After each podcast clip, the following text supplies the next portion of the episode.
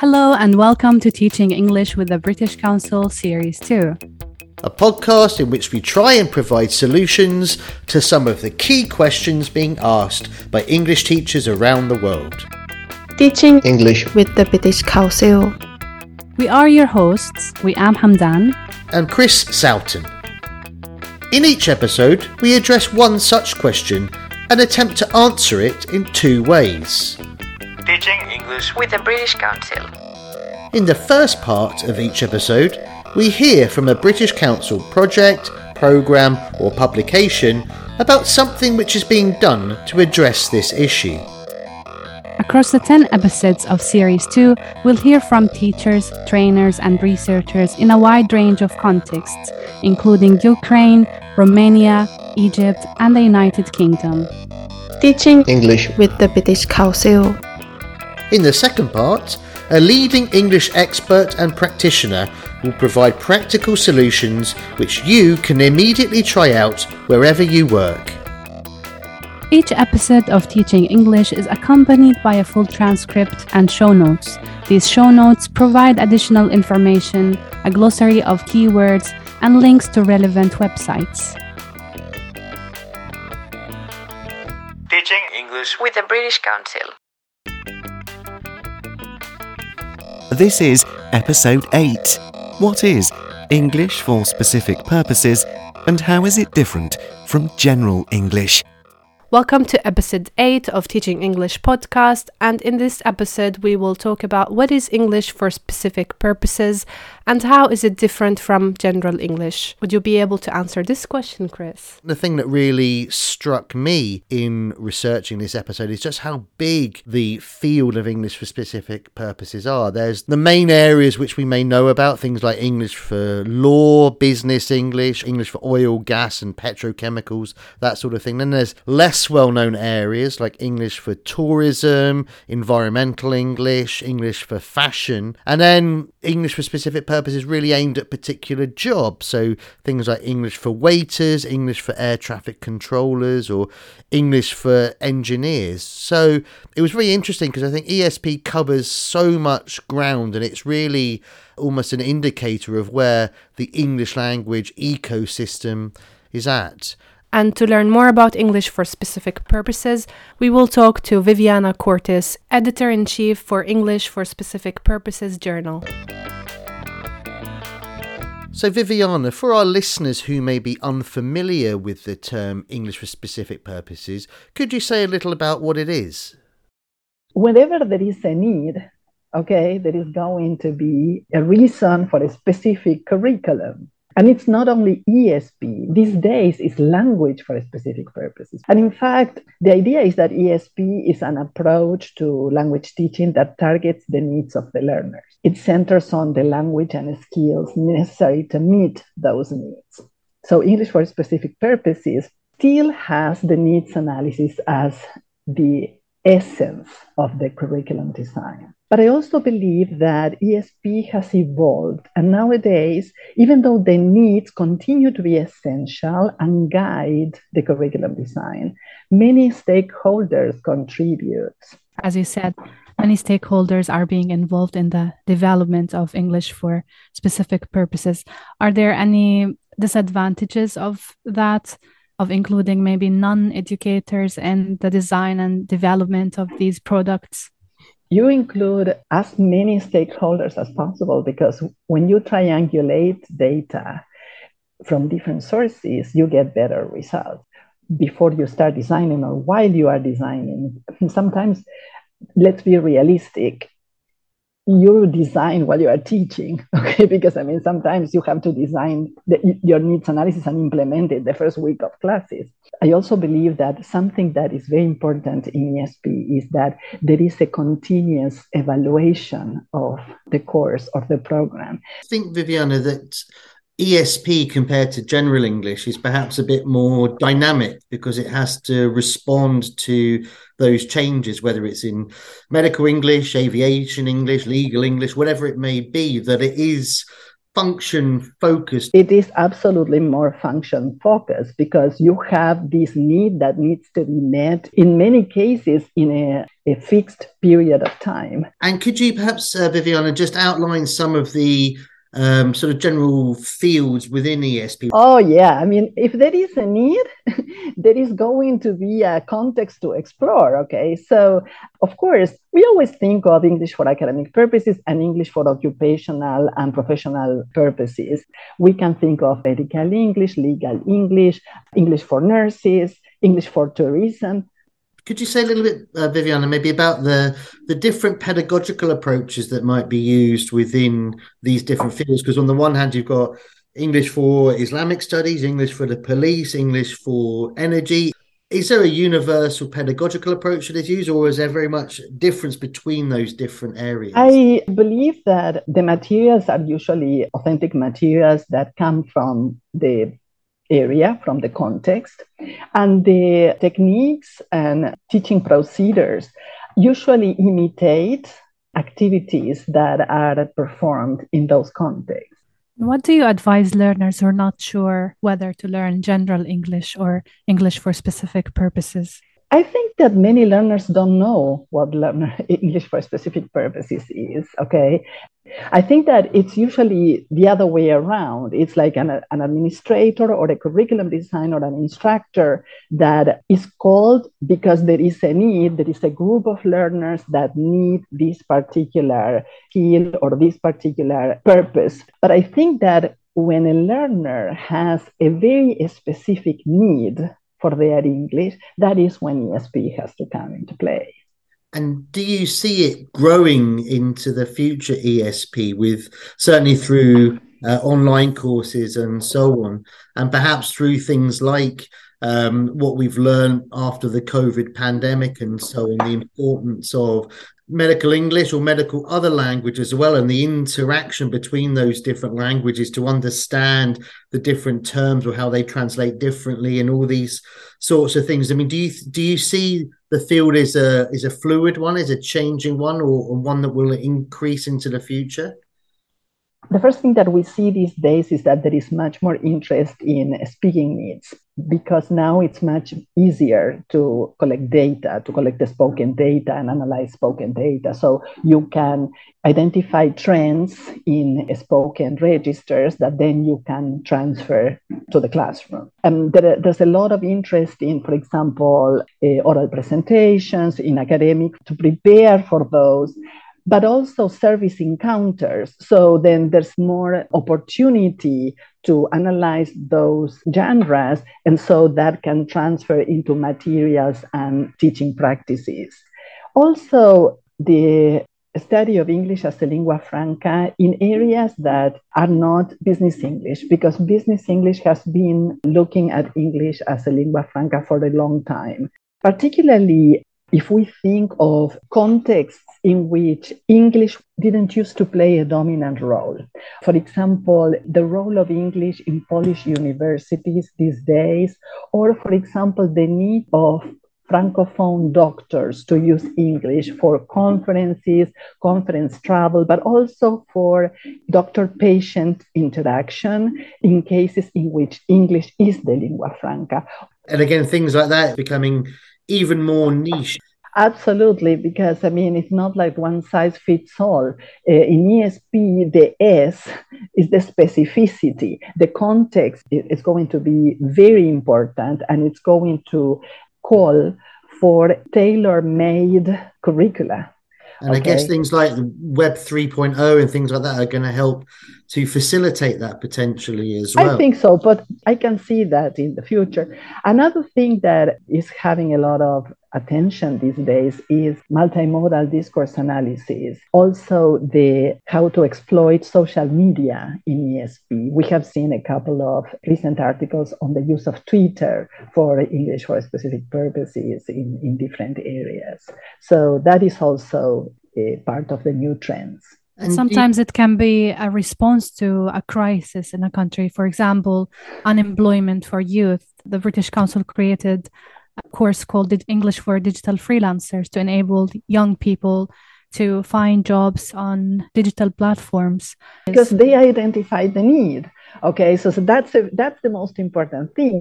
I think that eh, I'm going to tell you something that sounds a bit silly, but I think that we do needs analysis for absolutely everything that we do in our lives. Okay, so it's like you, you're going to go grocery shopping, you do like a shopping list. That's your needs analysis. So I really don't understand how English language programs do not base their curriculum design on needs analysis. Okay, so I think that it doesn't matter if it's specific or general. There should be a needs analysis that consider the stakeholders and the needs of the students.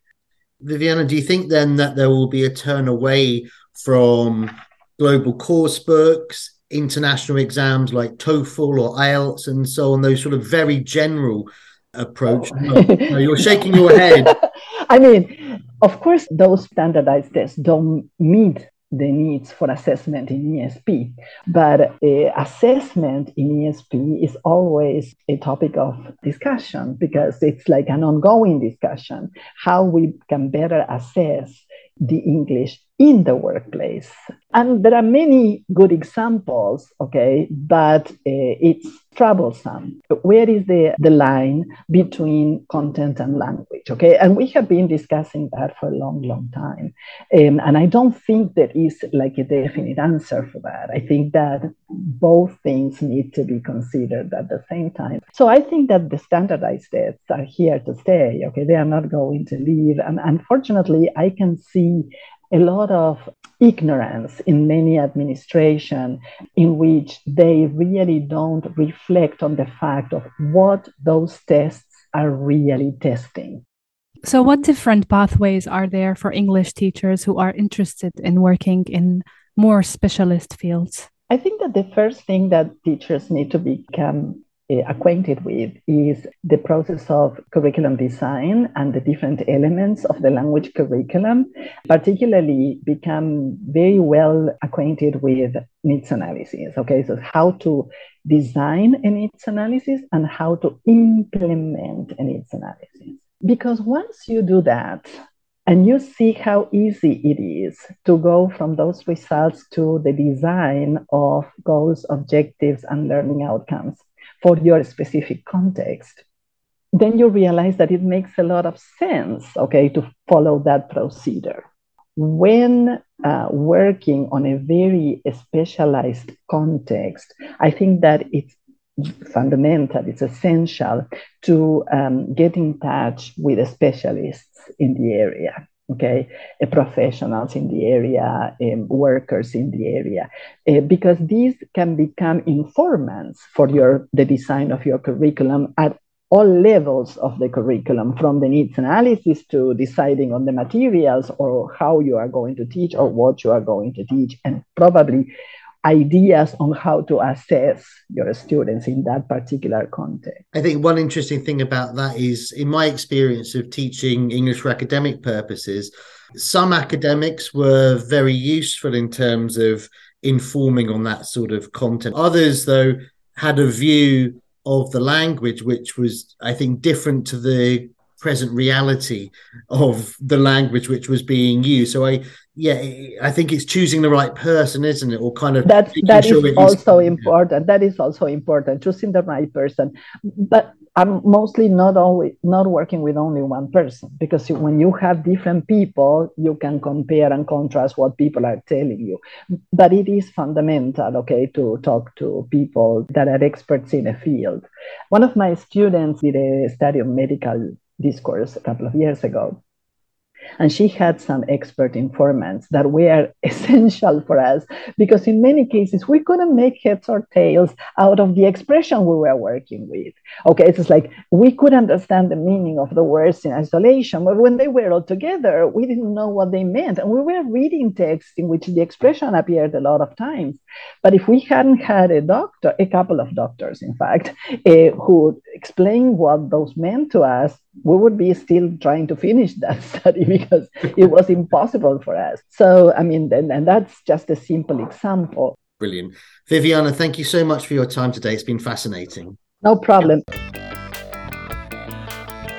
So many of our listeners, Wiam, are not English for specific purposes teachers, but are there things that they can do to introduce some of those ideas in their classrooms? Um, it's very helpful to tell the students about it at the very beginning, maybe uh, if they are at a lower level, you can explain to them what is English for specific purposes and how they can use it to become more functional in their field of work. So they don't necessarily have to take a course in English for specific purposes, but they can learn about it. And I'm, I think people coming from higher education background, so fresh graduates, will know the terms that are specific for their field, but they just need sort of a push on how to use these terms in the right context. So just uh, signposting or explaining to them at the beginning of the course can be motivating for them. Yeah, I think that's a good point, and I think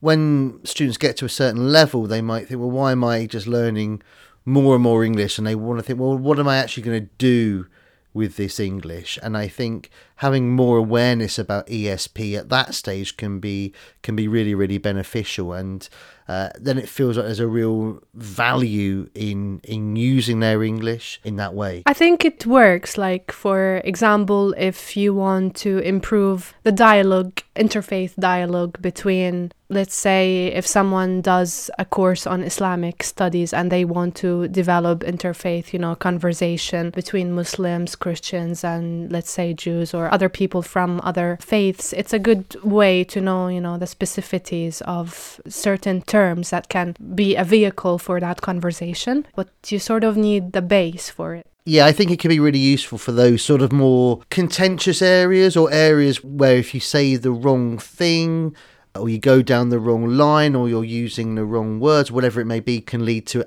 accidental offence or problem. So I think it can be sort of very useful in those sorts of areas. Yes, and also not sometimes it's not just conversation, it can be also written language. I've seen some students wanting to improve their CV writing and they want to write a nice bio on LinkedIn to be able to find jobs. So, teaching them certain language that can, you know, be the vehicle for that can be very useful for them. In this episode's From the Field, we hear from a range of different experts in ESP specialities about the features and interesting components of their area of work.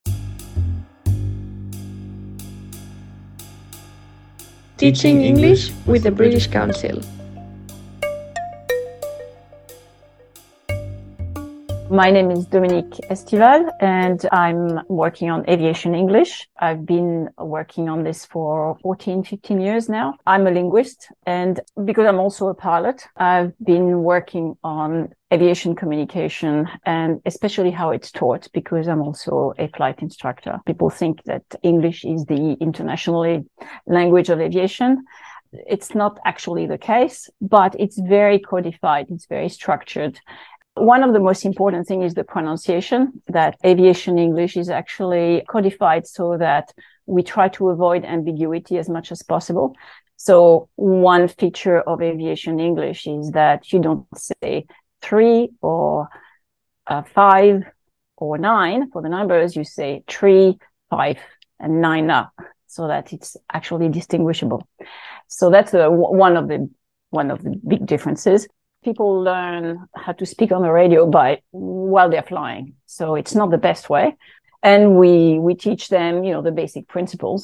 But the most important thing is not so much the lexical items or the pronunciation, but it's the, the way the conversation goes. Because one of the important thing in aviation is that we speak over the radio and it's not like the telephone over the radio. If you have two speakers transmitting at the same time, nobody hears anything. It's completely scrambled. So the turn taking in the conversation is very structured. Most people would be aware that, you know, we, we give call signs. So we would say something like Sydney traffic, and then you finish with your own call sign, which would be blue 543, for instance. That's the way of indicating that you're starting a new transmission and who you're talking to you indicate that you finish your transmission by giving basically your name. And one of the things that the most uh, difficult to teach student pilots is to actually learn to listen on the radio so that they figure out when it's their turn to speak. And it's very intimidating because if you make a mistake, everybody else on the frequency hears you and it's high pressure and high stakes. There's a lot of information that comes very quickly. The other thing about aviation communication is that we drop a lot of the grammatical words. So we don't use the prepositions, especially not the prepositions for and to in front of numbers. There have been cases of uh, incidents where for, for 2000 was interpreted as for 2000 rather than the preposition for. I should say it's very fixed. So you have a manual, you have circulars and standard list of phraseology that people have to use. From time to time, there is an update or something has changed, usually because there will have been an incident. When an incident happens or when, you know, some ambiguity comes to the fore and people notice it, then the phraseology will be updated. That's not often at all. It does evolve, but not extremely quickly. So, I'm Chris Moore, founder and managing director of Specialist Language Courses. We work in medical English in particular, working with education institutions, but also healthcare employers around the world. So medical English is, is a rapidly growing space in the sense that healthcare is a very internationalized world and English is really the lingua franca. During the pandemic, that kind of internationalization really accelerated because research, news, drug therapies, everything was being done in English. The language itself reflects the technical side of healthcare. So, in terms of symptoms, diagnoses, treatments. So, you know, the vocabulary is very much is very common among healthcare professionals, but not so common among us as, as language teachers. So our teachers have to really get to understand the space quite quickly when they're working with healthcare, both students and, and professionals. So the world of medical terminology is, is a very big one. In terms of the way that language is used, clinical communication does have its own demands. So if you're a doctor or a nurse and you're working with patients and their families, the kind of stresses that you're under in order to deliver what can be very difficult news in a way that lands right it's very difficult for a first language speaker, let alone if you're doing it in another language. If we look at the kind of global healthcare workforce, you can see how mobile it is. So if you go to any hospital in, in London, for example, there are doctors, nurses, pharmacists, you know, you name it from every corner of the world, and they're all working in English and they're all communicating in English on quite complex subjects in quite high stress, high stakes situations. And therefore, they need the language to do that the language and the communication skills. So, communication skills, in a sense of, of, of giving information or gathering information or eliciting information, whatever it happens to be, is also a fundamental part of medical English. So a lot of the work that we do is around that kind of sort of functional side of language, as well as teaching grammar and the kind of building blocks of vocabulary and so on. I mean, grammar is an interesting one. I mean, you know, the, the, there's a, a, a real need for accurate grammar when you're working in healthcare. So, you know, writing a piece of research, you, you know, you, you've got to get it right. It's a very high level piece of work and to do it in English, if it's your second language, is is hard. So we we build in that kind of thing. So grammar, academic English, but very much within a healthcare context. And so you've got to look at what's happening in those spaces, and that's got to be then reflected into the lessons. So the teachers that we work with, most of them do not have a medical background. I mean, a small number do. So ex-nurses, you know, ex-doctors, and that's great. Uh, but those that don't really have to kind of get under the skin of the subject. And that has its challenges. And so we find that the English teachers who work with us stick with us. You know, they really enjoy the, the work that they do. But it does take a while to get, you know, on top of the language and to understand the kind of, again, come back to clinical communication to, to understand the scenarios that their students are, are working in. And if you're a pharmacist, it's going to be different to being a nurse, going to be different to being a, a doctor, going to be different to being a, a GP or a consultant. So, you know, it is important to, to get under the, the skin of that. And we spend quite a lot of time working with our teachers in order to support them uh, to, to do so. My name is Amna. I taught a course on ESP to MA students and also supervised some of my students' research on different ESP topics.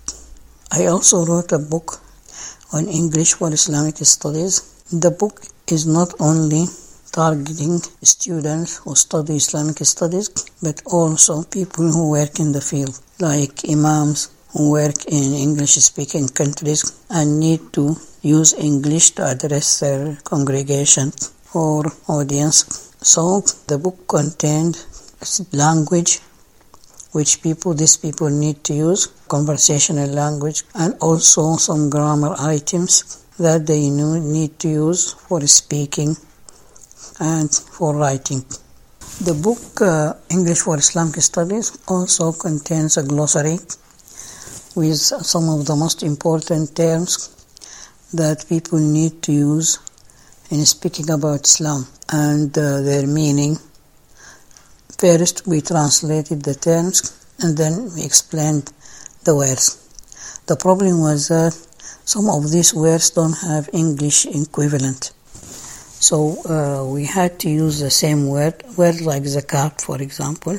Uh, it doesn't have uh, an equivalent, but we explained the meaning of the word. And these words are used in the book. Or the book has text, and the texts uh, discuss different topics related to Islam, and we use these terms and these words in these texts. And there is a lot of vocabulary work in the book as well. English for specific purposes, as we have seen in the report, can offer a structured way for learners to learn a language in different fields. It can be for healthcare workers, for imams, as we have seen, and aviation. And it could be as an easy way for learners to look at things or to learn because it offers the functional side of language as opposed to maybe the grammar or the lexical side of language. What do you think, Chris? Yeah, I think that was a really interesting point that came out that what came through in those short extracts was about the codification, the scripts, the functions, the reasons for using those particular words or those particular grammatical structures. I think one other thing that really kind of I thought about there was how difficult it must be for students of English for specific purposes to move between those different registers because you know they can't talk like an air traffic controller in their everyday lives but also when they're working as an air traffic controller they can't use general English as well. So they really have to move between those different areas and I think that can be quite challenging and quite demanding for students but also uh, quite demanding for teachers as well yeah, and I think for professionals who don't have enough time maybe to study a language from A to Z, it offers maybe a shortcut for them because they already have the knowledge and, you know, they have the vocabulary and expert knowledge in the field. So they just need those functional phrases to make it more communicative for the audience. In my experience, I've seen lots of professionals, for example, sometimes doctors, enrolling in general English courses, which can be sometimes time consuming for health workers. So, going to English for specific purposes, I think they are given just a platform or the space to use that language in a setting that they think is most useful. And I think it can be more motivating as well as, as a result because, as you say, if a doctor goes to a general ELT course, they might think after a few sessions, well, why am I here? What's the point of me doing? Doing here. I'm not learning anything that I need for the work that I'm doing. So it can help with that sort of validity of the course for particular users because they see from the very start, from lesson one, the reason for why they're learning this particular type of English. Thank you for listening to episode 8 of Teaching English with the British Council. In our next episode, we look at how the ELT sector can become fairer for all teachers. Until then, goodbye. Goodbye. Teaching English with the British Council Series 2 is hosted by Wiam Hamdan and Chris Sowton. The producer is Elizabeth Dyer. Executive producer Chris Dyer. Salsan Abu Kara is the Arabic language consultant. That's one strategy, but do you have any other strategies that learners can use, Chris? No.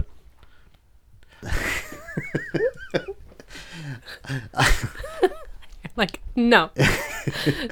That's our outtake. Yeah. Before we go, we'd like to draw your attention to our listener feedback survey. Tell us what you think of the podcast, any improvements we could make, or any topics or themes of teaching English that you would like us to include in future episodes. A link to the survey is available in the show notes and on the British Council website. Teaching English with the British Council.